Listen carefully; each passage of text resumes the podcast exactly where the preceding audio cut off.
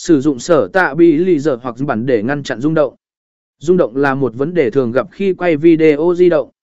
Sử dụng sở tạ bị lì dở hoặc bản giúp giảm thiểu rung động, giữ cho video của bạn mượt mà và chuyên nghiệp.